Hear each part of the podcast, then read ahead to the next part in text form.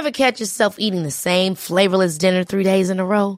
Dreaming of something better? Well, HelloFresh is your guilt-free dream come true, baby. It's me, Keke Palmer.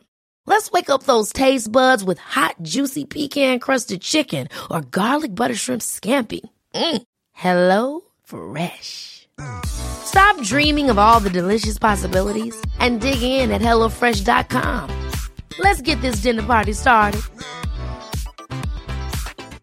Quality sleep is essential. That's why the Sleep Number Smart Bed is designed for your ever evolving sleep needs. Need a bed that's firmer or softer on either side? Helps you sleep at a comfortable temperature? Sleep Number Smart Beds let you individualize your comfort so you sleep better together. JD Power ranks Sleep Number number 1 in customer satisfaction with mattresses purchased in-store. And now, save 50% on the Sleep Number limited edition Smart Bed for a limited time. For JD Power 2023 award information, visit jdpower.com/awards. Only at a Sleep Number store or sleepnumber.com.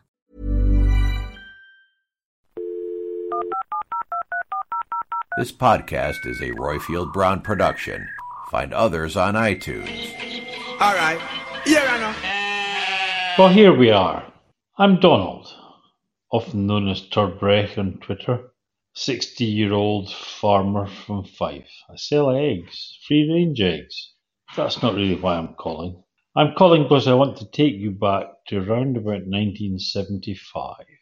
We're in an upstairs bar in a student union in Edinburgh. The room is full of young men, too few women, alas, and we're singing songs. Some of the songs are positively indecent, and I have chosen not to remember any of them. But one song stands out. It's The Music Man, and one particular verse rings true. I'll try to sing it. I am the music man, I come from down your way. What can you play? What can you play? Now, there's a pause here. It could be cows or it could be whales, even. That was a memorable verse. But in this instance, what can you pay, play precedes the archers, the archers. Dumpty dumpty dumpty dum dumpty dumpty dum dum dumpty dumpty dumpty dum dumpty diddly dum dumpty diddly dumpty diddly dumpty diddly dum dumpty dumpty dumpty diddly dumpty diddly dum. You know we love you and all that, and you love us and all that. Well, please, please, please, please, can you um uh, vote for us uh, on the Listener Choice Award or the British Podcast Awards, which is at britishpodcastawards.com forward slash vote. Now, there it's quite at the bottom it says search for the podcast. And I'm going to do it now. I'm not allowed to vote for myself more than once because that would be bad. Um, you have to be extremely picky about how you type it in. Otherwise, the stupid thing doesn't recognize it. So you have to write dum t dum As one word. as one word with a capital D. Otherwise, it gives you a load of guff that is not us. Um, so if you could do that, we would thank you from the heart of our bottoms. And you don't have to be. They don't have to be British, do they, to vote? Did it have to be what? British. No, no, no, no, no, no. The podcast has to be British, but you do not. All right. So Full next. Brexit rules apply. So uh, pl- pl- please vote because that'd just be lovely. It would. Sad news first. Kate got in touch to tell us of the very sad death of John the Seventh at the age of uh, 82 after a short illness. Um, we are very sorry to hear that, Kate, and lots of love to you and your mum from us and all the other Dumpty Dummers. This is Dum Dum, the show about the reality docudrama that is centred on Ambridge in the heart of the Midlands. I'm the Wedgwood saucer, that is Royfield Brown, and with me I have the cracked teapot, that is, Lucy Freeman. and the last part of our second best China, folks, is you. Second best China is that Taiwan. So, well, someone said, is that something to do with Trump? Being as, nation. you know what, being as I've just done, a little bit of a geographical joke. Um, I know I shouldn't do this. I was going to do this at the end, uh, but um, thank you uh, for my maps this week. I had far, four maps this week. One from Witherspoon, a gin making map um, of Scotland from Jane Roth and Dennis uh, Denise Tomlinson. Sorry, Dusty. Um, where are the green sheep? A beautiful old map of Australia where the sheep live. Glyn Fullerlove actually won Map of the Week. Lucy, check this one out. a map of how nearly every European country names syphilis after its neighbour. Let that What? sink in. Yeah, exactly. So in England, you called it the French disease. In in Germany, you called it the like the Polish disease. It's amazing Ah. map of the week, Glyn. and I also had um, another incredible map, um, an Ottoman map of the United States from 1803 that includes the states and the names of the Native American tribes. Keep the maps are coming, and that's from and Tessa Herring, by the way. Keep the maps are coming, folks. They're done off enliven my timeline. But Lucy, um, we're not a show about maps per se, are we? I'm, I'm, to be honest, I'm never sure, but I don't think so. No. Um, this week's Dum Dum. Mm-hmm. Um, who is it? Is it Mr. Turbrech again? it could be. Yeah, let's. Uh, Could be the academic archers. Could be whoever you fancy. Uh, I fancy him at the moment. Okay. Right, great. So that's what you listen to, folks. But if somebody would like to send in a Dum Dum loose, how can they do that?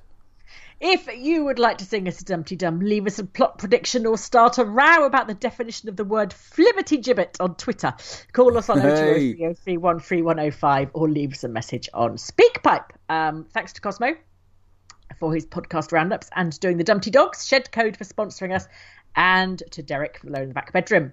Uh, Derek loves a dog show. Uh, so he's um, been to London this week and he entered a German Shepherd called Hans, and after that he went to Krakow. Well done, well done, you. On this week's episode, we have calls from Claire from Clapham, who I actually kind of know a little bit now, um, who wanted Cownage. Judy from Pickering, who finally has use of her second best china. Glyn, full of love, who wants a Brighton update. Claire, who's relieved for Lillian. Andrew, who wants to keep death off the roads. And you need a Green Cross code man for that. And Goddess Diva, who says love is all good. But first, before the caller inners, let's have the top of the shop, the best bit of the show. It's Lucy V. Freeman's Week in Ambridge.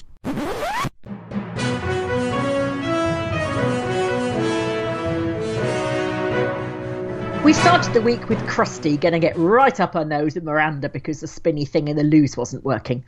Working as a spa manager in a five star rural luxury hotel is probably not the best vantage point from which to launch your career as a pugnacious class warrior, Krusty. Miranda then insisted on speaking to Kathy Perks.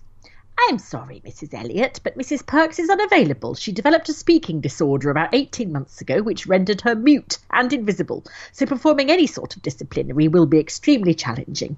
She then took her bad mood over to the stables, where she told Lillian that she was putting her foot down, right on Justin's wrinkly little nuts.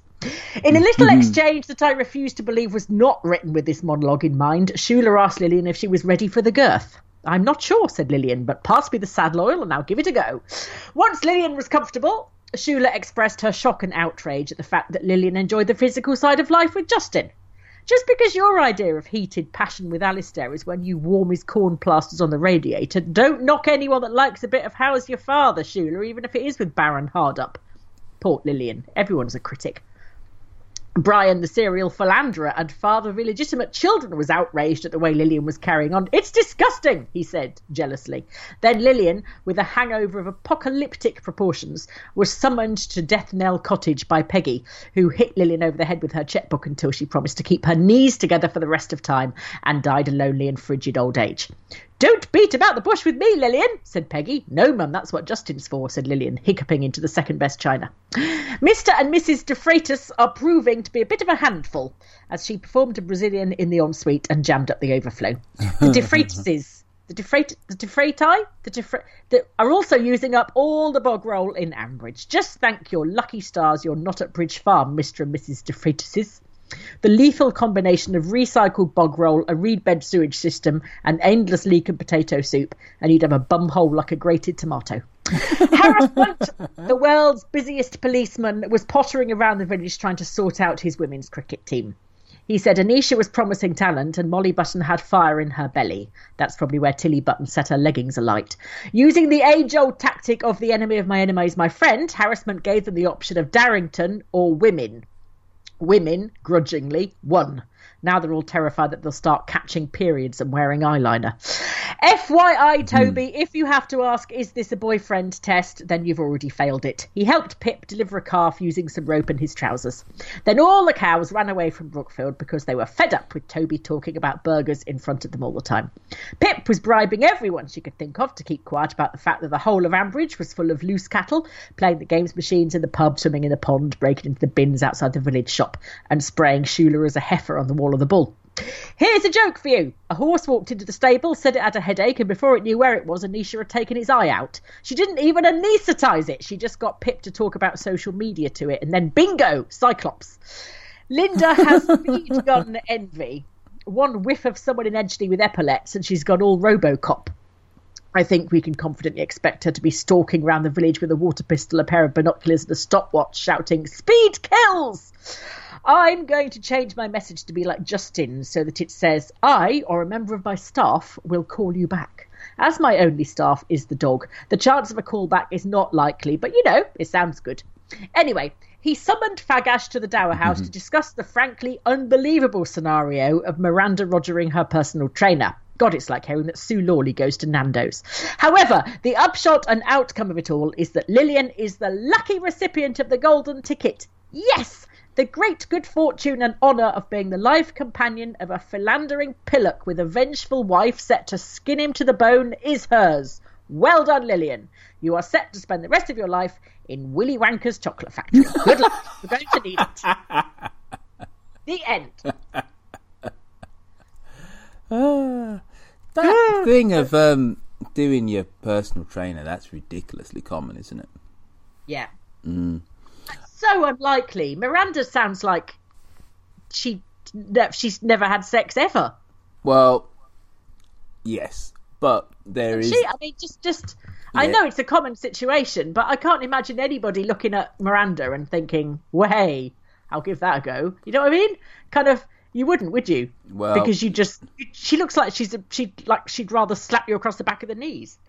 Well, number one, uh, while whilst you said this, the thought came into my mind that back in 2000, um, I bumped into this personal trainer type type bloke who um, told me on the quiet he was sleeping with Vanessa Feltz, and he was about 10 years younger than her.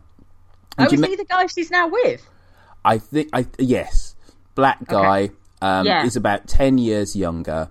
Um, she lost a, a shed load of weight, and she was uh, married uh, with with the kids at the time. And it, it's the power, Luce. She lost in that case. She lost thirteen stone and half a house. But anyway, but you know what? It, it's the power, though, Luce, and power and money. She had cele- celebrities. He, he would he have um, taken up with her in an ordinary setting? No, but here was a woman who had. She was at the top of her game. Then she was, uh, you know, on TV, in the newspapers, etc., etc. And she was powerful. She led him um, financially into a life which he couldn't dream of. And don't get me wrong, you know, if they're still together after all these years, it became a love match. But it definitely didn't start off like that. Here was somebody who was rich and, and, and wanted him.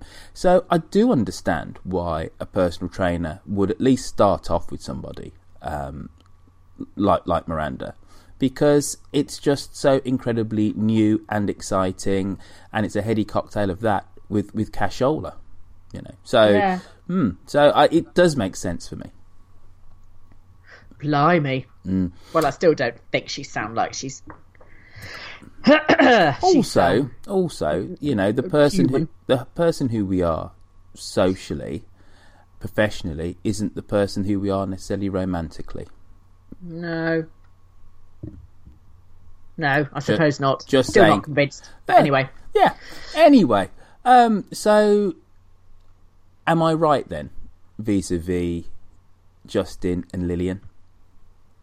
Was Are I you right? Was I right? Because I was always like, "Oh, let me." Oh yeah, yeah. Well, well, I don't know because I haven't heard Sundays yet. Hmm. It's still. I really, really didn't like it. We ought to talk talk about this when we do the calls. I Hmm. really, really didn't like it because I felt as if it's like going. Oh, by the way, you know that you know that um, that house that you just lost out on because um because the other person had more money. Well, it turns out is you know they've they've cleared off now, so it sounds like you can have it after all. It's kind of like she's got the runners up prize. I know he said I chose you and everything, but he only chose her when at, when Miranda gave him an ultimatum. Yeah, but but by all accounts, and I'm straying into Sunday territory. Um, and I think you mentioned this at one point. It seems like what Lillian, half of what Lillian was attracted to, actually was the subterfuge, was the furtiveness. Yeah. Um, it's not to say that she doesn't like the guy, but the very fact that he's now turned said that you are the center of all of my sexual attentions. Um, she's not exactly jumping for joy. you know. Ah, right. So- good. Mm, yes, exactly. So it's complicated. This one will run and run, folks. Yeah. People keep talking about Matt coming back. Wouldn't that be lovely? Oh, I miss Matt. Ah, should we do Claire from Clapham? Oh yes, please.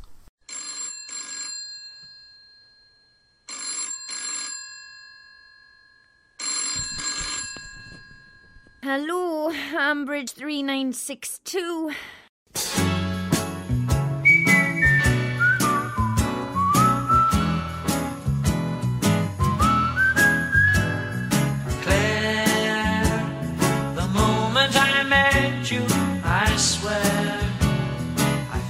As if something somewhere. Hi Dumpty Dum, it's Claire from Clapham here. Uh, it's Wednesday. I've just listened to Wednesday's episode, and uh, so much I want to say.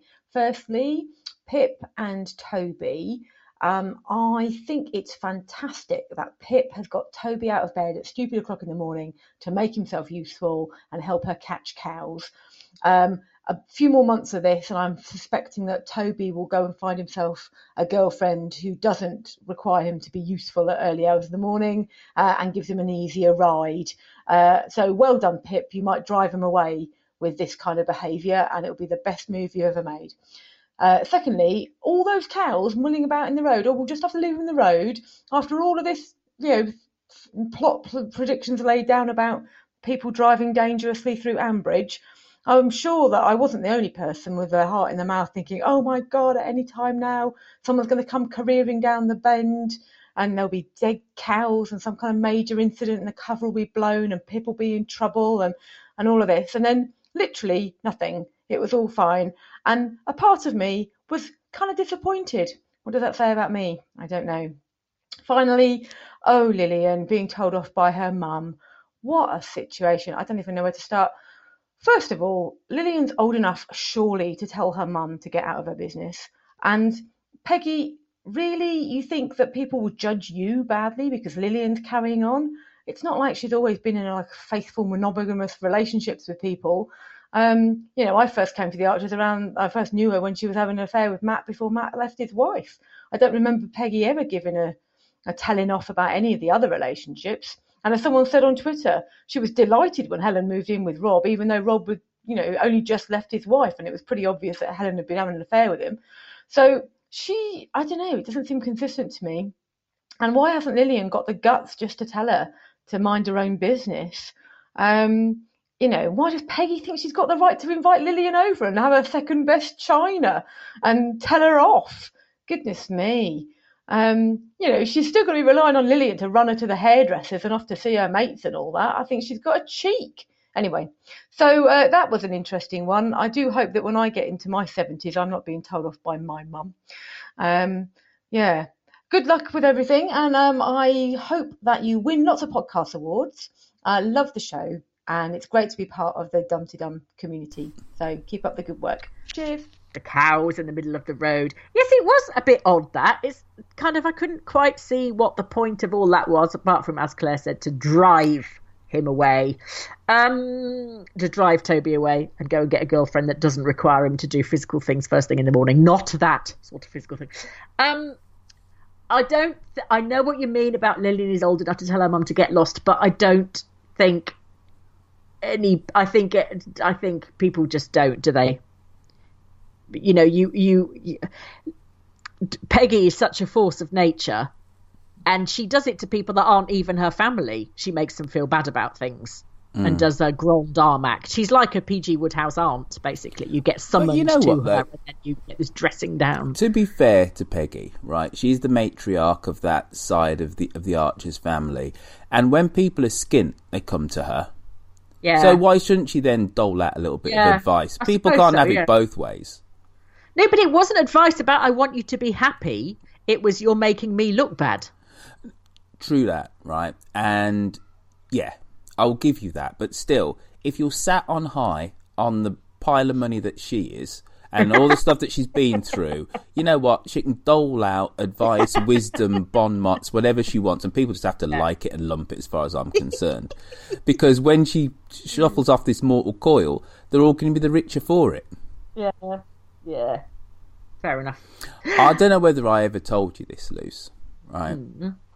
But um, my my grandfather, my mum's mum's dad, he had a debilitating illness in the last eighteen months of his life, and um, in the typical West Indian way, he goes he goes to the hospital, goes goes in hospital for I don't know about six weeks or so, and the doctors turn around to all the family and say he's incurable. Obviously, turn around to him and say he's incurable. We need to release him um, so he can die at home. He ne- he never acknowledges to us that he's actually dying. All my aunts never never actually say to him, "We know that you're dying." It's typically West Indian way. Everybody's just pretending like everything's all kind of fine. And my black, and my, and my grandfather is as black as the ace of spades. His skin are just so darkened.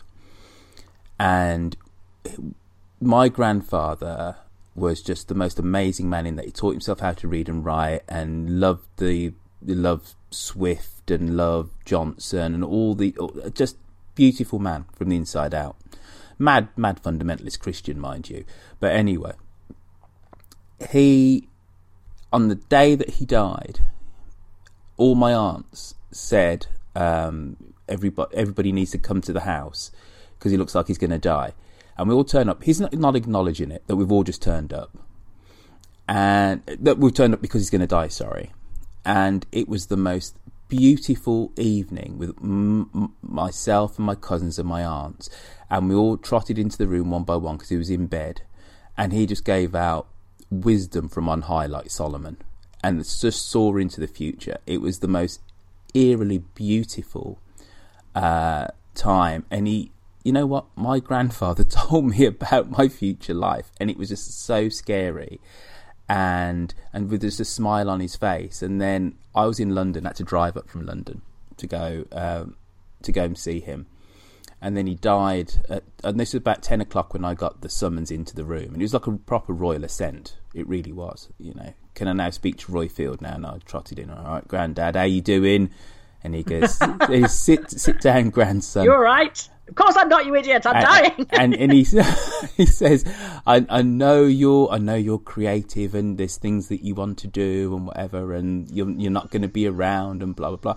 This was like 15, 16 years ago, Luce. Like the, he just so saw into the future. Did he say you were going to do a podcast about the Archers, which He will said frequently exactly mention maps? Exactly. Wow. He died three hours later. It's just just amazing. So I don't know, right? I just think listen to Peggy. I uh, is she perfect? No, but she's seen a lot, and it's kind of absolutely ruthlessly in character for her. For, you know, for, for, for Peggy Archer in Peggy Woolley, Yeah. sorry, in terms of she would do this, and actually, there is loads of I was going to say moral am- ambiguity. There are many people who will take an absolute hard line against infidelity, and you know, and I know, I'm woolly on this at best, and it, and we all have messy lives, and w- what you've got to do is try not to hurt others, and it's unavoidable to be an adult and to be in an emotional relationship with somebody without hurting them, and it's just hard and it's a bit messy, and I don't know, and that's all I'm saying. Do you know what's Do you know what's made me very happy though? What's that? The idea of Peggy Woolley finding out that you've just compared her to your black grandfather. And I tell you, I got a beautiful. be- I got given two of his old suits, which I know I have mentioned before in in, in a Dumpty Dum. Um, but anyway, yeah. But that's that's that's the reason why we have our elders, you know, who have seen a little bit of life, and sometimes it's uncomfortable, and sometimes their opinions will be old-fashioned and old, and outmoded, and won't, you know. But sometimes they'll be spot on, and they'll be spot on more times than than they won't. Ah, anyway, I'm going to shut up now because we need to be pretty quick with this show because we've got because you're interviewing somebody pretty important. Who's next? uh, next, we have uh, Julie from Pickering. Hello, Royfield and Lucy. It's Julie from Pickering here. Phew, I am so glad I listened to last night's episode of The Archers. Now I know what I need to use my second best china for. Been wondering for years now, what do I use my second best for? Of course, my first best china is for royalty and the Queen visiting. So, second best, I'll polish it up at the ready in case anyone I know is having an affair. Meanwhile, I'm just off to polish up the third best for the conversation this evening with my husband about him leaving the toilet seat up. Toodles! I agree. I have got no idea. I don't have best china, second best china, or third best china, or even plastic. I have plates that I use. And when they're dirty, I wash them up and I put them back and then I use them again the next day. I do not understand the point. The, the most people I ever, the most I'm ever likely to have in my house probably is about 20 people. If I have more than that, I would buy more plates. I would, I would rent more plates or whatever, you know, get them from Waitrose or wherever they do them. There is no need to have all this stuff everywhere. Stuff, stuff, stuff, stuff, stuff. But anyway, um, yes, Peggy and her second best china. I did like that retort.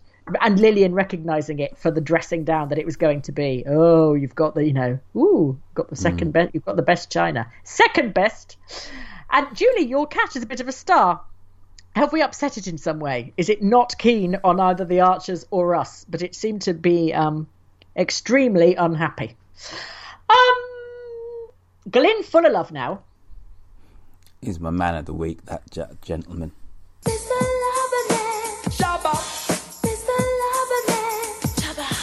Hello, Dumpty Dum. It's Glenn here, calling in on Thursday evening uh, after the episode with the cricket EGM.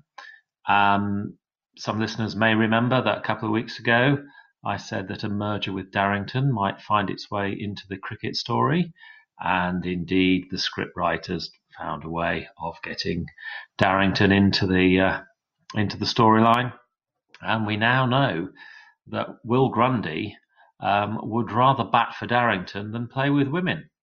Well, that's enough said on that subject. Um, other things happening in Ambridge, which are causing me to um, to think a bit. Will and will Helen tell Tom that Kirsty's had a bit of a meltdown? Uh, in which case, he will be heading back to Am- Ambridge faster than you can say the girl from Ipanema. And it's all gone very quiet on the Brighton front. Um, I think it's about time we had a, a bit more or a proper resolution to that storyline.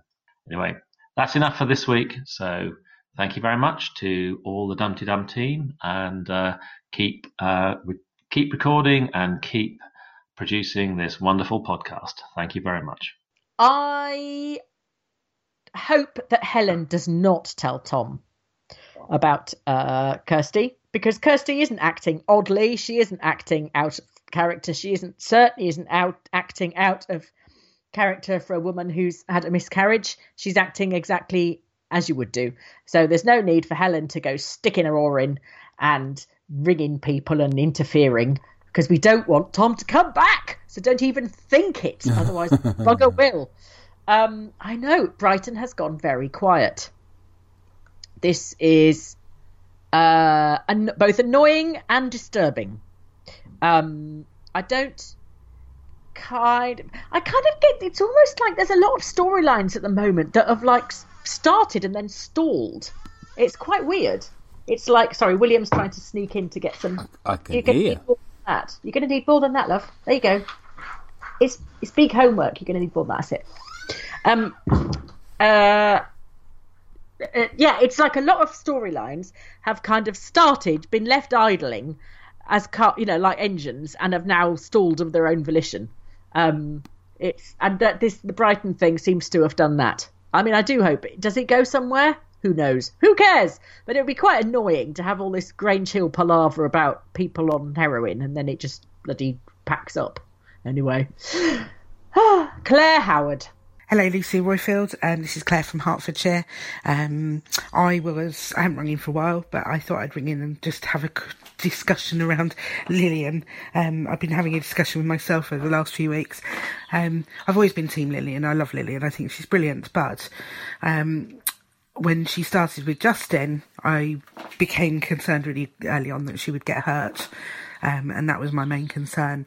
And then um, recently, when they almost were caught at the Dower House um, by uh, Justin's wife, Miranda, um, I what I found really difficult to hear was Lillian laughing about it so much as she was putting her fur coat and wellies on and going out into the garden. Um, I thought her amusement at almost being caught and hurting another human being so much as I'm sure it would have hurt Miranda, even if she is a horrible person. Um, I just thought that was a bit distasteful, and uh, but you know, um, other than that, you know, today I've just listened to the omnibus, and uh, I was quite happy to hear Justin's left Miranda in favour of Lillian. I thought it'd be far more complicated than that because I thought all his finances would be caught up uh, with his wife, uh, a bit like uh, soon to be ex Sir Philip Green. Um, so I didn't think he would leave Miranda, and if he has, then I'm, you know, I really hope they're going to be happy, and uh, it will be, you know, perhaps not so dramatic in future. Anyway, that was it. Just wanted to talk about Lillian, really. Um, thanks very much for the podcast. Still really enjoy listening, and take care. Bye. relieved about Lillian. I am not sure. I am not relieved about Lillian, but if what you say is well, I'm sure it's correct, Roifield. But um, as you said, it's not sounding as if he, she's exactly leaping up and down with delight at the prospect of uh, of of life as uh, the um, the chatelaine of the Dower House again. Um, then hopefully uh, she will kind of be a bit more sensible this time. Separate bank accounts, not roping him into her business. Um, remembering that the house is hers. Uh, asking him for, she's not going to charge him rent, but you know, not getting so carried away, maybe. Um, yeah, I don't, I'm not, you know, it's not, it, it, there's still an awful lot to be cagey about in between the general jubilation. I mean, I do love Lillian and I do want her to be happy. Um, uh, but you know, I'm not sure whether I think she. Yeah, I, oh dear, I don't know. I don't know. I don't know. Um, There is I don't something. why he did it. Yeah, there is something deliciously, and this is going to sound a little bit uh, pretentious, but it's actually spot on the money. There is something deliciously post feminist about Lillian, which is a reason why people love her, uh, people being uh, the listeners, and kind of allow her this uh the you know the moral ambiguity the messiness of actually what she's doing. And somebody had to explain to me over the weekend what what post feminism a- a- actually means in that she is a woman who is seen as being somewhat um, independent and strong but is not afraid to show her vulnerability but actually will use unconventional, not feminist means actually to get what she wants. So in, in, in one on the one hand, it feels decidedly kind of old fashioned and she is croquettish around men and, and, and whatever. But Mm. actually, uh, she holds and wields much more power and is actually aware of it. And it's that kind of mixture of um you Yeah. know you know kind of feminism and you know kind of pre-feminist kind of wo- womanly wild Yeah, uh, but so she speak. do that so well with um with uh um, Matt? with with Paul, did she? Matt's brother. no no no true true She, was- i'll she give was you that but, rapidly but, but, heading but into a Helen situation. Uh, yes. So now it's Andrew Horn. Greetings, Earthlings. Andrew Horn here. well, Uncle Kerry, you've been very naughty this week playing with us. Um, we know there's going to be a car crash, someone hurt, and every time now roads and cars are mentioned, I'm thinking, is it it? Is it now? This episode. So first of all, we had Kirsty um, getting all wound up and then heading for her car and thankfully dropping her keys and being found by Helen because I thought that's just not what Kirsty needs now to be the cause of a fatality or, or involved in a crash. And then we had cows on the road and um, Pip and Toby, and then they were off. They were all done. Thought, oh, that's all over. And then another lot of cows on the road. So um, yes, naughty Uncle Kerry could have done without that. Um, that's all really this week. Um, speak to you soon. Bye. I know. They keep banging on about this car crash. We had cows in the middle of the road. I thought, like Claire did, it's going to be carnage, carnage, cars, cows everywhere, barbecue beef, not a sausage. Uh, nobody got hurt. da, da, da. And now she's stalking uh, harassment to try and get Lin- Li- uh, Linda. I mean, stalking harassment to try and get um, some uh, d- some sort of traffic calming thing, and God knows what. I'm still worried about that railway. James Jeffries told me off and said, and as a, as our sponsor, I should pay slightly more attention to what he says. Um, but he said it, a railway because he loves a bit of train, and he said railway would be brilliant. We must have that. We must have that. But I am very dubious about it. Um, that they're going to revisit this flipping blooming steam engine line or whatever it is. Um, but yes, they cannot keep talking about these vehicles and the speeding and all that without there actually being a thing. There has to be a thing. Well, it's so obviously been signposted that you'd think um, maybe there's some level of willful misdirection going on here, um, because they have, you know, they do have form for leading us down a, a garden path. the, the, these script writers, um, but it's so being done with such a heavy hand that I can't. You know, it'd be interesting to see where this goes Yeah. because um, kind of what you want is just somebody just to get run over, don't you? And and and the, and the, no, I've got a list of people I'd like to but get the, you want what you want is the visceral shock of that because you know because it kind of comes out of nowhere, just like the car would hit that person Yeah. out of nowhere, it'd hit Yeah. us as the listener out of nowhere. Yeah, but well, that's what happened with um, Mark Hebden, wasn't it? Ex- exactly. Whereas this, they're saying, you know, this has been going on for a couple, couple of weeks now. Yeah, So yeah. I, I And we even had a near miss with Lily, didn't we? And Hmm. Linda when she nearly drove her off the road. Ran her off the road, I mean. yes, Yeah. exactly. So yeah, and poor Lily was visibly shaken afterwards, wasn't she? Let alone, let alone Linda. so, so I don't know. I, I don't know. Uh, Goddess Diva now.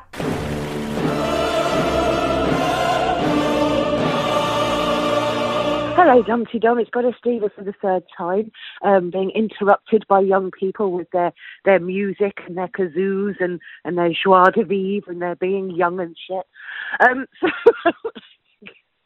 so one is now, I, I, I kid you not, sneaking off, and the other one is threatening to play the kazoo. Welcome to life. Welcome to my life. Um, okay, so the other one is now singing into a hairbrush. Tiana and Noah, I love you both, but shut up. Um, so I'm not even talking about um, the cricket team this week because boring, boring, boring. Like, fair. I've seen and heard misogyny before, can't be asked. What I did want to talk about was Kirsty and how my heart broke for her and how Kerry, our wonderful Keri Davies, has done this so well. When I finally cried after losing my two, um, it was because there was no batter mix. Actually, there was batter mix in the co-op, but they've moved it. And don't even judge me for not making my own Yorkshire puddings, okay? Because I, I just had two miscarriages, so sharp. The thing I really wanted to talk about, though, was um, Lillian and Justin. At last, Lillian and Justin. I've always said I will be team them as long as they um, Justin treated her well, I would have no beef with him. So the beef is completely gone again because he, he actually put his money where his mouth is and chose the right woman. And you know what? For anybody like Peggy who's going to go, oh, she was wrong, oh, it's morally wrong. Do you know what? Anybody who's at the Dull Dumpty Dum meetup will know about the anarchist. Well, I have to, I'm going to admit right now that he stole me, stole him right back. So whatevs, peeps. Love is good. Being miserable is not and you can take your sense of moral outrage and stick it where the sun don't shine. Right, I am off to go and have a Wetherspoon's breakfast because having dressed up as Storm at the weekend and been very hungover yesterday and still gone football, I feel I deserve it. Love you all, and I'll speak to you later. Goddess Diva out. Goddess Diva is all happy because Lillian is all happy, and Goddess Diva is happy for the same reasons that Lillian is happy. So Lillian and Goddess Diva are happy that's the end of the call. but having having I have just this second. What she's just taken up with a rich businessman who's based in London but is travelling up to Cardiff. Yeah, um, she uh, having just finished an interview with Sunny Ormonde, who mm. plays the great Lillian Bellamy, um, which we will play at the end of the show. Uh, she was a little. There was a little I don't know. She's kind of a little bit. She's not completely convinced that Lillian would be happy uh, with with um Justin with, with with Justin as a married lady. I don't think, but she said she just wanted her to be happy. But anyway, we will see. But at the very least, we're glad you're happy, Goddess Diva. Mm. And there's also Witherspoon. Hey baby, I hear the blues are calling. Toss salads and scrambled eggs. Mercy. Greetings, Lucy, Roifield, Yokel Bear, and all Dumpty Dummers around the world. Witherspoon and Angus Haggis here. As I was preparing porridge this morning, I asked Handsome Husband how he wanted it, knowing the answer, of course, and he replied, Salt and milk. I'm a traditionalist. I was also reminded of when the two of us go out without Angus and the little one scurries under the sofa, and we have to drag him out from under cover and into the light of day. These two disparate thoughts connect to the great women in Ambridge cricket debate. Come on, boys, how silly can you be? And I'm especially talking to you, Will Grundy. You've let me down, as I have always supported you in your biblical feud with your brother. Yes, Lucy has had greater insight into your views than I have, and I don't think that Nick would be very happy with you as well. Script writers, you've dusted Will off just so he can be an asshole. Sigh. Kudos to Harrison for dragging the team into the modern era, even if it took a bit of subterfuge to do so.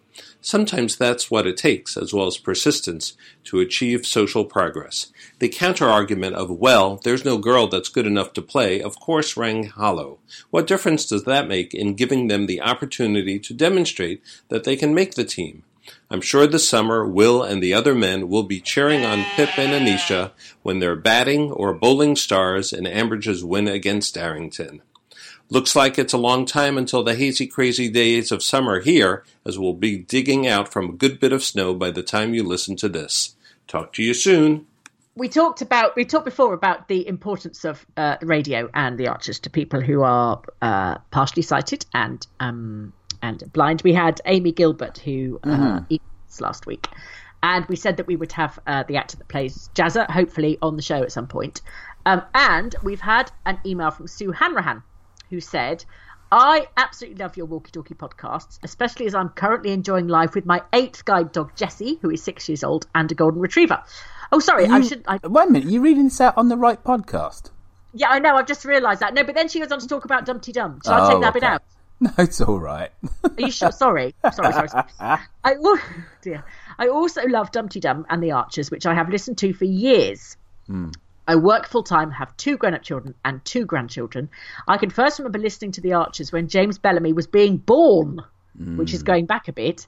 Um, I keep in touch with many of the people I was at school with, and the Archers is a frequent topic of conversation between us when we contact each other. The Helen and Rob story was frustrating but gripping. I would love to hear Jazza on Dumpty Dum, and I think the person who plays him is amazing. I'm so glad I've got my computer because it means I can keep up to date with all the podcasts, which I wouldn't be without. I love Dumpty Dum. Please keep it going. Sue Hanrahan. We will, Sue, we will. And I love the fact that you use the archers as it's a really good way of if you if you haven't seen anybody for a while or you've kind of got like an old school friend or whatever, you kind of you don't have enough day to day contact to just sort of catch up and say, so how how was that thing you were doing last week? If you haven't maybe heard from them for a couple of months, to use the archers as a kind of a conversation conduit, I really like that. Mm. Mm. no, I, I had um, there's my old um, junior school, primary school, infant school, even in in Brum Greenholme School. Um, there's a little Facebook group um, set up for the years 1973 to 1980 when, when I was there, and Is that boy on it that you were horrible to? oh gosh, actually there is a picture of Steve Stephen Tarmy. Um, but what somebody from uh, from Greenholme uh, sent me a lovely message the other day saying, "I listened to Dumpty Dum." Oh, yeah, I was like properly, properly, you know, uh, thrown for six. And she says, "But I'm just too scared to to become a caller innerer."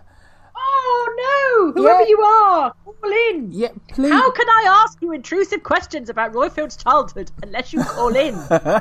I will interview you specially. please, please, please call in because that that's just like too lovely, too lovely by half. But anyway, there's a there's a little picture of um, me on there with me and my mum because what people are doing are posting all their you know old school pictures, Yeah. And I don't have any of my school pictures because I lost my uh, my album, my photo album, in all, all the moves that I did in the early two thousands and Oh. stuff. But I just there's one little picture of me, me and my mum in my little short trousers and slip on shoes. Oh, just- put, put it on Twitter. all right, then I'll, I'll put it on Twitter. but but I tell you what, my mum's proper gorge, proper gorgeous. My mum, yeah, yeah.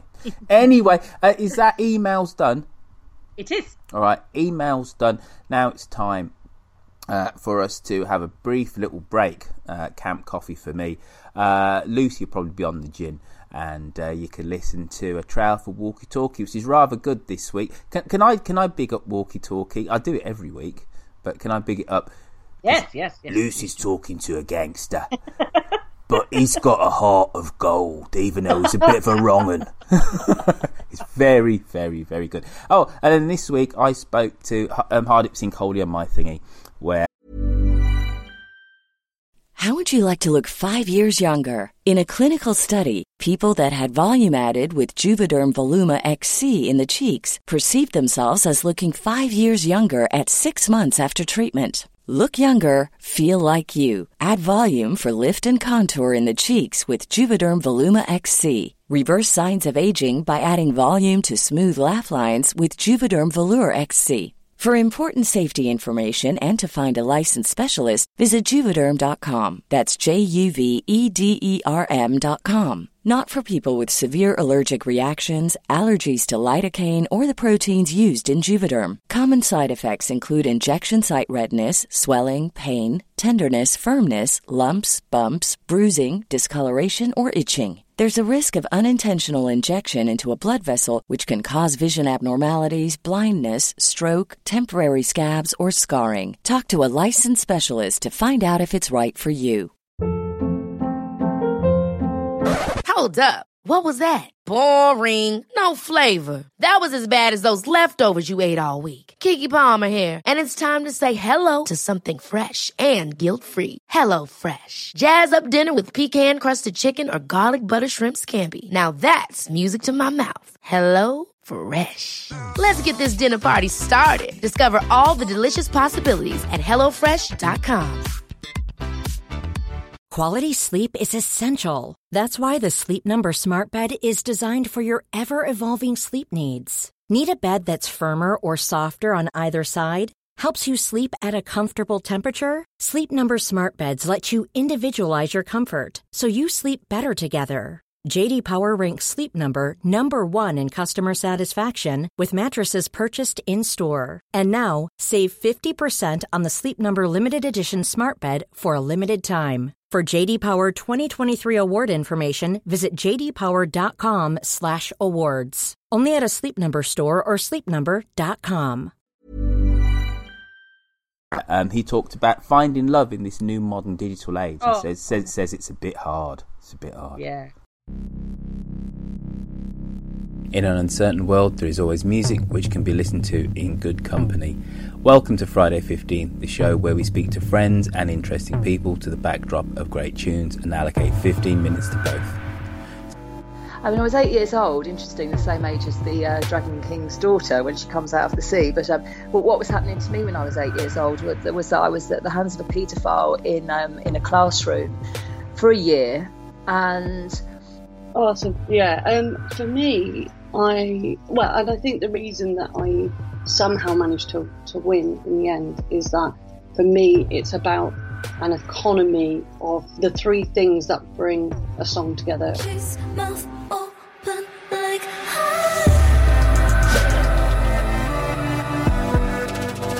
Catch up with me speaking to friends and interesting people every Friday afternoon on Friday 15, which you can get, of course, from a podcatcher of your choice.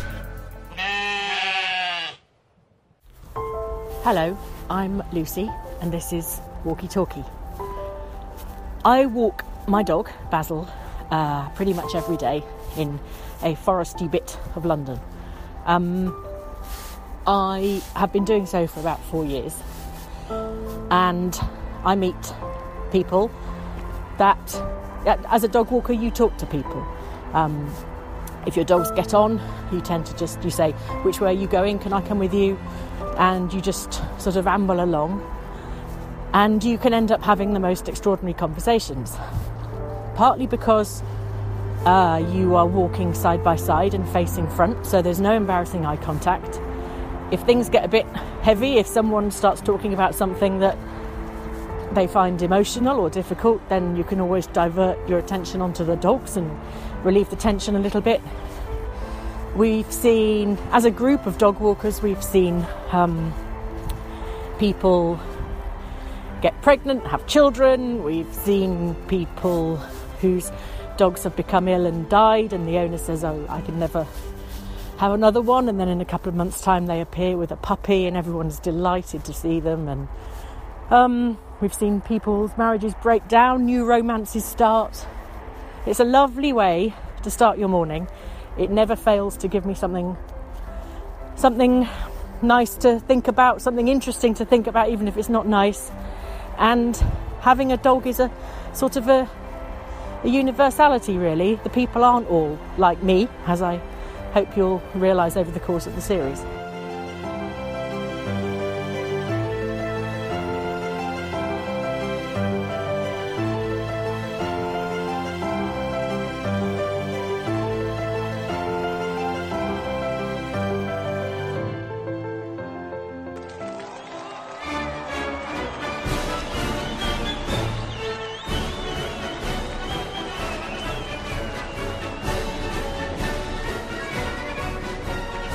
Leading up to the 1860 election, in walks a gentleman by the name of Abraham Lincoln, who is the Republican candidate. The Republicans to the South re- represent the ending of slavery. And Lincoln, despite the fact that his sentiment was always in the beginning to preserve the Union rather than to abolish slavery, becomes the lightning rod of anti Southern sentiment. And he ends up winning the election in 1860 with no support from the South. The Guardian, Manchester, Tuesday, November 20th, 1860. Summary of news, foreign. The details respecting the presidential election furnished by the New York journalist not complete, but they not only assure us of Mr. Lincoln's election, but show that the Republican Party has obtained far more than the requisite number of votes for his return. It is calculated that New York, Pennsylvania, the New England states, New Jersey, and the Northwestern states give him 171 electoral votes, or 19 more than the majority required for the election. The total number of electoral votes being 303. It is not improbable, too, that this majority may be further swelled by the result of the elections in the Pacific states of Oregon and California. We have no account of the manner in which the Southerners have received the intelligence of Mr. Lincoln's election. The next advices will no doubt be filled with fierce Southern declamations and protest, but it's not very likely that any Southern states will do anything mere than talk loudly about secession. Listen to the first show exclusively on Mixcloud today and subscribe to us on iTunes from Washington to Obama 10 American Presidents, the new podcast from Roifield Brown.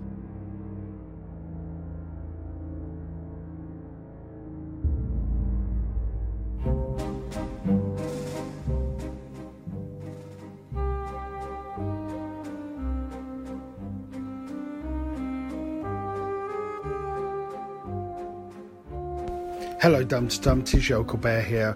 Um, I've got a bit of a croaky voice and a sore throat, so let's see if my voice lasts until the end of this social media roundup. I'm um, going to start with the uh, forum this week. Uh, Landless Gentry has posted an enormous post about everything. Looks as though Landless Gentry has done a massive catch up of listening to Dumpty Dum and has posted their thoughts about just about everything that's happened recently. So get yourself over there, have a look at it. Opinions are plenty to be commented on. Uh, also on the forum, and I think it's worth mentioning now, Podcast Awards. Yes please there's there's links on the forum and on the facebook page um, please get voting what it they used to say vote early, vote often. Um, yeah, so what else has been going on? Um, we spoke a lot about Kirsty on the Facebook page this week. Um, Karen Valerie Hodgson has definite views on the whole Kirsty thing and posted quite a long post um, about how she feels that this is yet another instance of the scriptwriters changing a person's character to fit the storyline. We saw this throughout the Rob and Helen plotline characters being changed, Pat, for example, she feels that this has kind of happened a little bit with Kirsty um, over the last couple of weeks, um, and it's pointed out that uh, the Archer should be character driven and not plot driven. Um, Karen Cunningham said, though, in a way, it's good that they've kind of bought the Kirsty going into a bit of a collapse. Um, you know, it's happened early. As uh, Karen said, another episode of Shiny Happy Kirsty trying to remember the way to a nightclub would have been too much to bear. Um, Fiona um, Siobhan Powell um, also commented about that Kirsty is going through the six stages of grief, denial, anger, etc. Um, but her only complaint is that not everyone goes through the um, the stages as written. Um, you know, that sometimes it's a bit mixed up. Um, and also, as well, uh, Sue Gedge is saying that, well, you know, maybe Kirsty was a bit rude to Roy, but maybe he needs to face a few home truths. Um, but she thinks that it's heading for a Kirsty Roy clinch. Well, maybe, but I don't know. I think maybe Jazza might be in the offing now. Because, um, you know, he came around with the DVDs. I mean, who can resist Tango and Cash as, as you know, whatever? But maybe that's just me.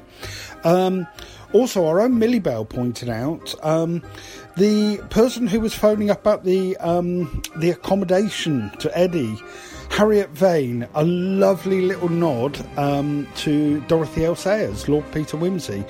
So, hat tip there to Keri Davies. Please, more of this, um, Lord Kerry, that would be lovely. Um,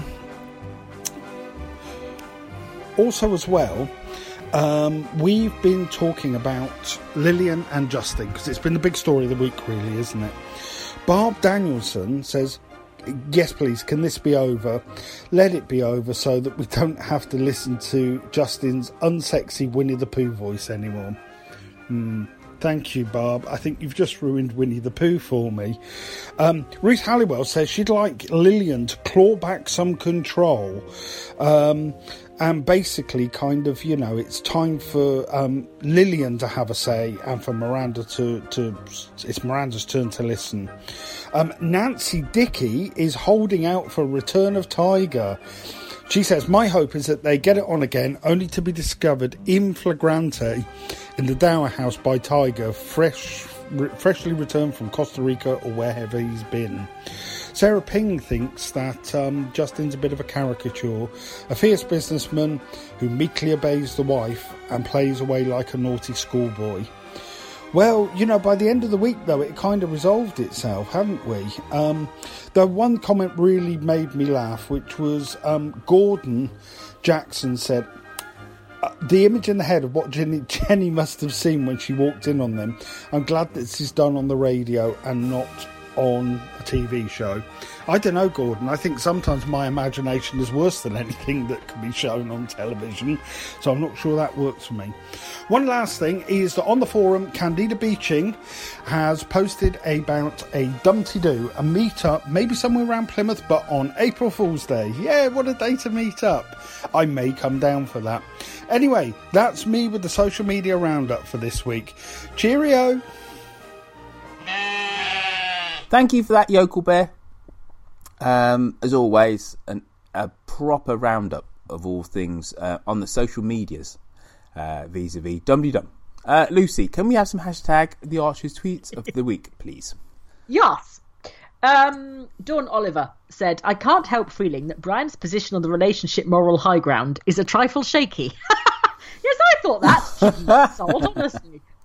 Ah, um, then we had uh, Joni M, who said, Miranda, the one horse of the apocalypse. ah, Ray Smythe, who said, Don't give Anisha a cricket bat, she'll have someone's eye out. Very good. Look, this is just oh, very sweet, this one. Uh, that that I just worked Ah, that one out. Yes, yes. It all got a bit Peter Shaffer, didn't it? Um, Laurie Inglis Hall, who said, I hope I never forget that my three year old son calls the archers the Marchers and marches up and down whenever he hears the theme tune. That is so cute. And tweet of the week is from Shyama Pereira. My heart broke. Uh, mother calls after the archers. Have you ever thought of becoming social secretary to a rich man? On behalf of women everywhere, Shyama, I'm sorry. Very, right. very, very good. You know what, Lucy? I feel I just need to uh, rattle through this end bit really quite quickly because nobody really wants to hear this this week. Well, they probably never want to hear the end bit anyway. Because we've got um, Sunny, we've got Lillian to come, Yeah. haven't we? So I'm going to do this at breakneck speed. dumdydum.com, go there, we've got a shop, you can buy stuff, it's awesome. Tractor, pin yourself to the map, it's awesome, you can meet other people who live close by, who like Dum Dum, and more importantly, the Archers. Now, if you'd like to help keep our little show on the road, there are a couple of ways this can be done. You can donate by hitting the donate button on our website, or you can join us on patreon.com. And next week, we'll run through the new Patreons that we have. This show only works with you folks. It works with you by not only listening, but also by writing us an iTunes review. We've had a few lovely ones recently, and in a future show, I will mention those. The other way this work this show works is by you contacting us. You can contact us via SpeakPipe on our website. I think I mentioned that before. It's called dumdydum.com. If your website doesn't, if your internet doesn't work, it's up to Fritz. And if you're at work and you just can't be seen to be surfing for fun, you can call us on zero two zero three zero three one three one zero five to leave us a telephonic message and just pretend you're speaking to a very important client. On social media, Twitter, you can find us where we're at Dumdydum. Me, I'm at Roifield. Harriet is at Sandbridges. And I am not concentrating. And at Lucy V. Freeman. On the Book of Face, you can join the Millie Bell and Yokel Bear show. Oh, and also you can join uh, Walkie Talkie because Lucy's sneaked sneaked onto Facebook now, haven't you? You little sneaky person, you. Ah, I know that's Millie Bell. She's doing it for me. Oh. I didn't oh. ask her. She offered. She's so lovely. She so loves you, you know. She she never. I so love her. Well, it's, she, it's she, a love-love all- relationship. All I'm saying is she didn't offer to do any of my podcasts for me. Apart from Dumpty Dum. Is is is- it is it because I is black? racism. I call racism. victim status. Vic- now we get to the heart of the matter, uh, the meat on our plate, which is our interview with Sunny, aka Lillian Bellamy. Roifield on the podcast has just described Lillian yes. as post feminist. Oh, post feminist. Which someone had explained the term to him the day before, so he was very excited about it and decided that that's what Lillian was. But we were just saying that the, the, the, the little the scenes with you and Paul. Yes. She was almost heading into Rob and Helen territory there, wasn't she? There was a slight bit of his dominating her, him, her being frightened of him, and that sort of thing. Yeah, yeah, yeah. There was there was a little bit of that actually. I, I suppose there was. I always found that such a fascinating story, really, because folk often used to say right at the beginning, you know, what was it about the character of Paul that you know, made her fall in love with him and so on and so forth. And I, I always used to feel, certainly in the early days, of course, because it was radio, um, that actually both Paul and uh, Tiger uh, or Matt looked very, very much alike. And so Right. it was her, it was the good side and the bad Yeah, side. yeah. With, with, with Matt, you know, he was not cold, but he was quite, quite difficult to, to get hold of in many ways. Whereas Paul, certainly in the initial stages, was very loving. And that was why she was attracted to him, because it was what she Ah. wanted from Matt, but actually she found in Paul. And that was the great thing about radio, of course. They, as actors, they look very different. But, um, uh, you know, that, that was the thing that, that worked for me um, as an actress playing Lillian. Um, because of course she'd had this long relationship with Matt, and and so what was it about this character of Paul that pulled her away in that direction? And it was just the fact that he could engage with his feelings in a way that Matt couldn't. Yeah. Yeah, but yes, we went into slightly different territory, didn't we? We did, yeah. Um, yeah. So we've had well, Lillian's had some exciting news this week. I know. Woohoo! No, no, no, she's not pregnant. No, no, no. no. Oh my god! Can you imagine? That would be ace. Can you imagine Lillian that? IVF. Bloody hellfire. well, yes, I know. I mean, yes, knock me down with a feather. Um, there, she was fully expecting, you know, that that was the big heave ho, and that was the end of the relationship with Justin. And then, wow. Um, I still don't think know, it caused as much. heart. It's it it still didn't cause as much comment as as as uh, as the bit the scene with Peggy where Peggy decided that you were only worth your second the second best china, not the best china. It was it was a category two telling off, not a category one, because then you get the best china if it's category one. God help you if she gets a silver teapot out, it's all I know, over. We know we're really in trouble. Um, so because when I went to see your one woman show, which I thought was ace, and I would advise anybody else uh, in the country to go and see it because it's touring. Where are you, Stratford on Avon? Yeah, well, well. In fact, the one that you saw uh, is my first one woman show, um, and, and in fact, I'm in Colchester this weekend with that particular one at the Art Centre in Colchester. But this second show, which is the one that I was talking about before, is called uh, Dorothy: The uh, Airings of an Archer's Actor's Aunt, um, and that's playing at the Bear Pit in Stratford upon Avon on the 23rd and 24th of we're full, we were actually we, we sold out for the 24th, but if anybody is in the area, uh, we still have tickets for the 23rd, and it's the Bear Pit in Stratford upon Avon. And if you go into the Bear Pit site, they'll give you all the details. You can actually buy tickets through the Royal Shakespeare Theatre. That's where they're selling the tickets, but you can also get them online. But it's a great show. It's written by Jane James. It's very funny. She's she's uh, completely different from Lillian. So different from Lillian. Um, she's a, a, northern lady who runs her broadcasting um, uh, channel uh, from the old folks' home in which she resides, and she's a cross between Margaret Thatcher and Pat Routledge as Mrs. She's a wonderful character. Because you do a really good Patricia Routledge, don't you? Well, I don't know. I try. I don't know, love. I do try. But she, she's. We've had great reviews for it. So if anyone is in the area, you know, do, do come, do come and, and see that one. But no, the one that you saw is the Yeah. one I'm, I'm at Colchester with. That was my very first one, which I started about five years ago. Which, which is much more about the Archers and, and Yeah. Lillian, amongst other things, of course. But yeah, Because you asked the audience there, Yeah. would you like Lillian to marry Justin? And we all dutifully went, no! There was this huge kind of roar of disapproval. Yes. So, so do you? I know that you know, but if you were giving advice, if you as the actress were giving advice to Lillian, should she marry him? Well, if I was giving yes advice as as as a punter standing outside, I would say yeah, he's a catch. You know, I mean, he's lovely. He's loving. Well, he's, a catch now, not after Miranda's ripped him off for everything she could get her hands on. Well, you see, so this is the problem, isn't it? Yes, we. This is what we have to be careful of. Uh, but um, he's obviously very loving, and I mean, he's a pretty wealthy guy. So hopefully, you know, there'll still be a, a few coppers left by the time she's shreds and so on and so on. Um, but I think, but whether she will or not, I, I, I really, I, I, I don't know because she's still in shock. I suspect, Yes. about all this. You know, thinking that. You know, her, her days were numbered in terms of having a permanent relationship. See, I hated that. I hated the way that he could call.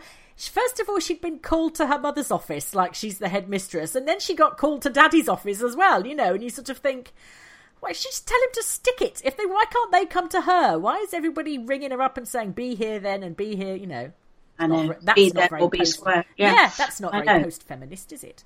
No, it's not really. It's not really. But I think she just thought that the, the you know the writing was on the wall, and, and as as she said in the in the telephone call, well, at least you know he's wanting to tell me to my face, really, yeah. you know that it's all over. So, um, and she knew, I guess, that, you know, to a certain extent, she she was in the wrong. She was having an affair with a married man, so Mm. um, there was a little bit of that. But but anyway, it was all very happy and all lovely and, and great fun, and she would believe it. Lillian will now be richer than Jenny. Well, isn't that marvelous? Which will drive her berserk. It will. So that maybe, maybe dear Lillian can have this fantastic kitchen, just Yes! like her sister has got a fantastic bet she can have the upgraded Albion. kitchen. oh dear. So what? What did? Because I know that you, when you went for the interview for Lillian, Mm-hmm. you you were you practiced the laugh in the bath and everything, and you didn't think that you were going to get it. No. So what did you think about the character? Did you? How did you approach getting to grips with her? Well, um, it was an interesting, uh, interesting journey, really, because as with all these things, often, you know, the producers have an idea, they have an outline of what they want. So, you know, I, I knew that she was a, a, a gin swigging, cigarette smoking, man hunting gal. I mean, that was my main uh, brief. But I realized that in order to make her have a life, a really living three dimensional character, you know, there had to be much more to her than that. So it was really a combination of of me, producers, and scriptwriters. And I think, in a way, it's like a chicken or egg situation. The, the producers are, and the scriptwriters are waiting to see what you're going to do, and then you're waiting to see what the writers are going to give you and how the character's going to develop. But I did work quite hard at the beginning to try and find, as I say, a, a three more a more three dimensional um, uh, uh, aspect to her because you know n- nobody is that extreme uh, Mm. as a character. There are usually reasons why people behave in that way, and I needed to find um, that out. So sometimes with scripts, I tried to. Mm, n- not manipulate scripts, but I, I tried to show maybe a, a, a, a more uh, vulnerable side to her. Sometimes in scripts, you know, you, you, you get a you get a script, and sometimes there are different ways that you can play it. And I tended to try and go for the more vulnerable sides at certain points when I knew that I was going to be playing against a more extravagant um, aspect of, of Lillian, so that we started to get a more rounded more rounded character. And to try and find her as a character, I had to sort of look at the fact that, you know, she liked the gin and her father actually was an alcoholic Mm. and that she actually was quite vulnerable as a human being. And I still think that she is. I think Lillian is a little girl in a way inside, and that's why she acts so outrageously often. She's very vulnerable, she's insecure. Um, and of course, as she gets older, she gets more insecure because, of course, you know, the Yeah. looks, so on and so forth. Um, but um, and I was given some lovely storylines, you know, to be able to show hopefully the listener lots of different sides of the character, and and um, you know that that was great. And then it was wonderful when she was paired with with Matt, uh, Yeah. with Tyler. Um, and I think you know Vanessa Whitburn at the time saw the possibility of these two voices because I mean that's in radio what you've got these two voices working together, which which which they did, and we had some great storylines actually. Kim and I, who who plays, you know, and it was a very volatile relationship. That's what I loved about that one. You know, it's quite sparky. Uh, yeah, you weren't ta- Pat and Tony, were you? yeah, absolutely not. And it, was- you know, we had we had some real good fun with it all. And then we had the, all the emotional storyline, you know, when he went to prison and all that. And we had some really great scenes. Um, and uh, yeah, so she, you know, I've, I've been playing it now since 2000, so it's 17 years, and I can't quite believe, you know, how long, how it's gone so quickly. The time's gone so quickly. Really? Oh, really? Oh, really, really quickly, really quickly. But what's the, the, the glory of being in something like The Archers is that, you know, you're very rarely, as an actor, with a character for as long as we are in, in soaps, Yes. whether it's TV or radio. So you get a chance to really get to know them and to really get inside them. And she, she really is my alter ego. Um, you know, and and if, if one was at a situation where people were asking me, maybe as Lillian, um, uh, about things, I know that I could I can ask or respond very easily as Lillian now. She's so far into me, into my psyche, that there's, there's no sort of uh, no difficulty with that, really. Because you said in the stage show, you said that once Lillian was asked, it said, pass me my slippers. And you Yes. said, oh no, that's wrong. Yeah. She slippers, no. She'd wear mules. She'd wear mules, you know, with little little sort of fluffy bits on the front. Yes. Um, and no, she wouldn't be seen dead in slippers. But that's the glory of of getting to know your character really well. And obviously, we have a, a lot of, of, of writers, uh, lovely writers who, who come in and write for us in the Archers. But you know, inevitably, we have new writers coming in who know less about certain characters than others. I mean, it's it's a huge vehicle that they have to get their heads around. Um, and, and this was one particular um, experience with a- quite a new writer, and uh, it, it was a domestic scene between Lillian and Matt, and. Um, you know, th- th- there was this line, I'm going to put my, my slippers on, you know, and no, no, no, she, she wouldn't wear slippers. But, but, but the writers are very good about that, the producers are very good about that because they understand that you get to know your character really well, also, you know, and, and, and often go with it. Um, and that's how The Darling came to be, really. Uh, you know, often she say, oh, darling. And that was a combination, really, of, of writers and me. Um, Yeah. Suddenly, that became a little bit of a catchphrase, like the laugh is, is you know, is, is, is her sort of signature tune in a way, isn't it? Um, because on radio, we we we we only have the voice to um, create this three dimensional character, and if if you happen to be playing a rather flamboyant character. Um, it can be quite tricky because you need to find little techniques or tricks to suggest to the listener the flamboyance, the fact that somebody is quite extravagant, maybe in the way they dress and so on and so forth. Uh, which is why, if the listener listens very hard, often, particularly in external scenes, you'll hear a clip clop sound accompanying me because I've got my stilettos on. I have my Ah. clippy cloppies in the studio because, you know, she probably would ever be seen dead unless she was riding the horse without her stilettos. So it, it goes in at a subliminal level in a way for the listener. But, um, you know, it's little tricks um, like that. Um, that, that that one can bring in, and and also with me with the voice, I needed to try and find a voice that suggested a kind of ginny cigarette quality. So I tend to use a uh, it's more like that sort of you know on the break of my voice, which kind of suggests a voice that's quite lived in. really. Yes. Um, you know, lived in. that- That's a very nice yeah, lived in voice really. yeah. What? How? Which? Which bits of you are like Lillian? Oh gosh, that's a good one, isn't it? Uh, which bit of me I like Lillian? Well, you know, I like people. Um, I like a good time. I don't like gin. Which, Oh, of really? course, her drink is her tipple, G and T, darlings. It's her tipple. But no, I'm not keen on gin. I like a pint of ale. I like oh, a woman I after my own heart. Oh really? Oh, really? Yes. I yeah, I love it. I love ale. I mean, I just think that's that, that's great. So yeah, I'm I'm not sure that um, Lily's into ale particularly, although she likes cider from from Eddie Grundy's cider shed. But um, yeah, ale. I, I like a, an unusual ale. Yeah, not G and Hmm. Uh, anything else that's like me? Well, I'm frightened of horses, and she's a great horsewoman. Uh, I don't like horses. Uh, she's supposed to be the most wonderful swimmer, and uh, I don't like, you know, my feet not touching the bottom of a swimming pool.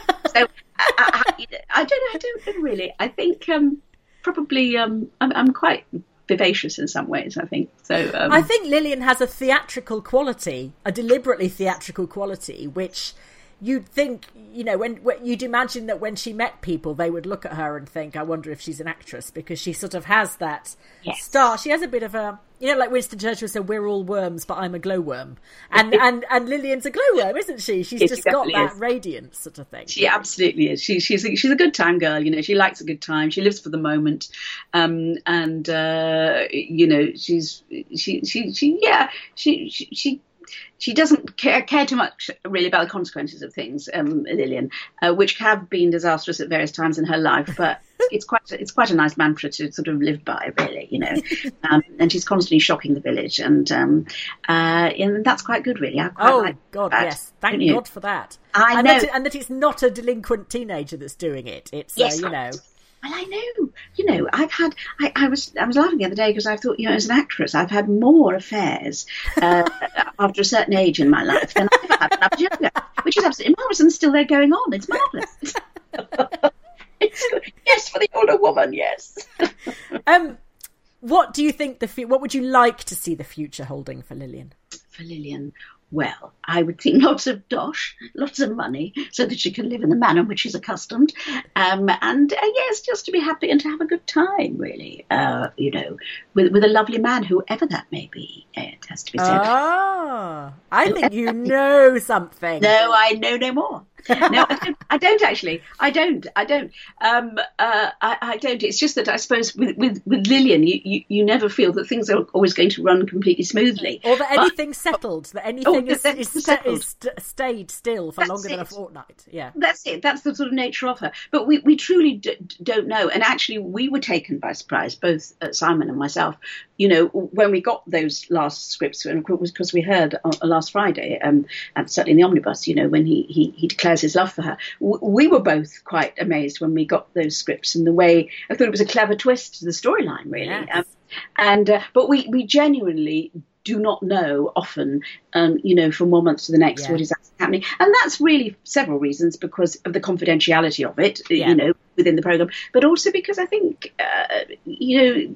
Our editors and producers like to see the, the way a story is developing and, and Yeah. listen reactions to things, so they like to keep an open mind, you know, uh, about things. Really. I'm going to ask you to do the laugh at the end because I want to see if we can turn it into a ringtone because that has been one of the most. We wanted Kirsty's scream when she was jilted at the altar as a ringtone, which would be a bit horrendous if you're on the bus and that goes off. And um, and Lillian's laugh, but I just we just wanted for oh, uh, nothing prurient, just uh, Right. audience request. What Yes. exactly was going on when Jenny burst in on them in the? Because there was a lot of heavy breathing. There was a lot of heavy breathing. And there There was a lot of zipping. And there was a lot of zip activity, wasn't there? Yes. There was a lot of heavy Up or breathing. down? That's what we couldn't tell. There was a lot of duvet rustling and a lot of zips zips going up and down. It was actually very funny um, to to record. They're quite tricky those scenes to Yes, record sure. we in studio we actually we have we have a sofa bed. Do you know? what I mean? Ooh. Oh yes, it's all marvelous. We have a sofa bed. The rumpy pumpy couch. Oh yeah, eh, we have a rugby dumpy and and our lovely spot girl. Um, I think it was Ness. I'm not sure at the time, but anyway, you know, it was opened out into the bed, and and we we have the duvet and everything. Um, and we did have, you know, the zip literally sort of very close to the microphone going. Up, you know. um, it's, it's very because it's very technical. It's incredibly, incredibly technical. And there was yes a lot of sort of heavy breathing. And I think I was given the note right at the beginning of the scene before anyone actually said anything. You know, could we have a little bit of heavy breathing, Sunny? You know, to sort of suggest there's something's going on, but I'm not quite sure what that may be. But um, uh, There was a lot of conjecture on social media about what could have been going on. well, I'm not surprised. I'm not surprised. It has been fabulous talking to you. Thank you so much. And I would reiterate to all our listeners that they must go and see you because it's such a good show and it's just such a laugh. It's a well, that's real good. laugh. Well, yes. So just to say, i i on the 18th, if anyone is in the Essex area, I'm, I'm uh, at, at Colchester Arts Centre, and then in Stratford uh, the, the week after on the uh, the 23rd and 24th at the Bear Pit Theatre. So, and come and say hello if you do come. For goodness' sake, come and say hello. You know, always lovely to meet to meet the listeners. You'll regret saying that after they're all we queued up. No. Right, give us the laugh quickly. Okay, all right. Have to take a breath in. Okay. Oh, I love that. Thank you so much, Sunny. I will leave you to get on with your evening. All now. right. Thank you, thank you, thank Take you. Lovely Lucy. to talk to you. and you, lots Take of love. care. Bye. Bye. Bye. Bye. You're so lucky. You've got to interview everyone's favourite character. I know. Why was Yes, why, why couldn't I, why couldn't I in- interview her too? Is it because I'm black?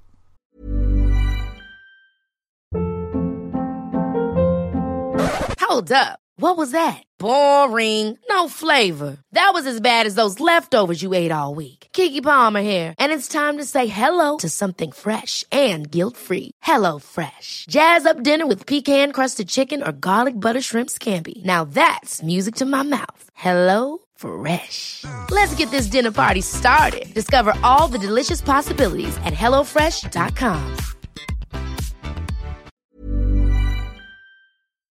Yeah. Fair enough. See you next week. there you go, we're done.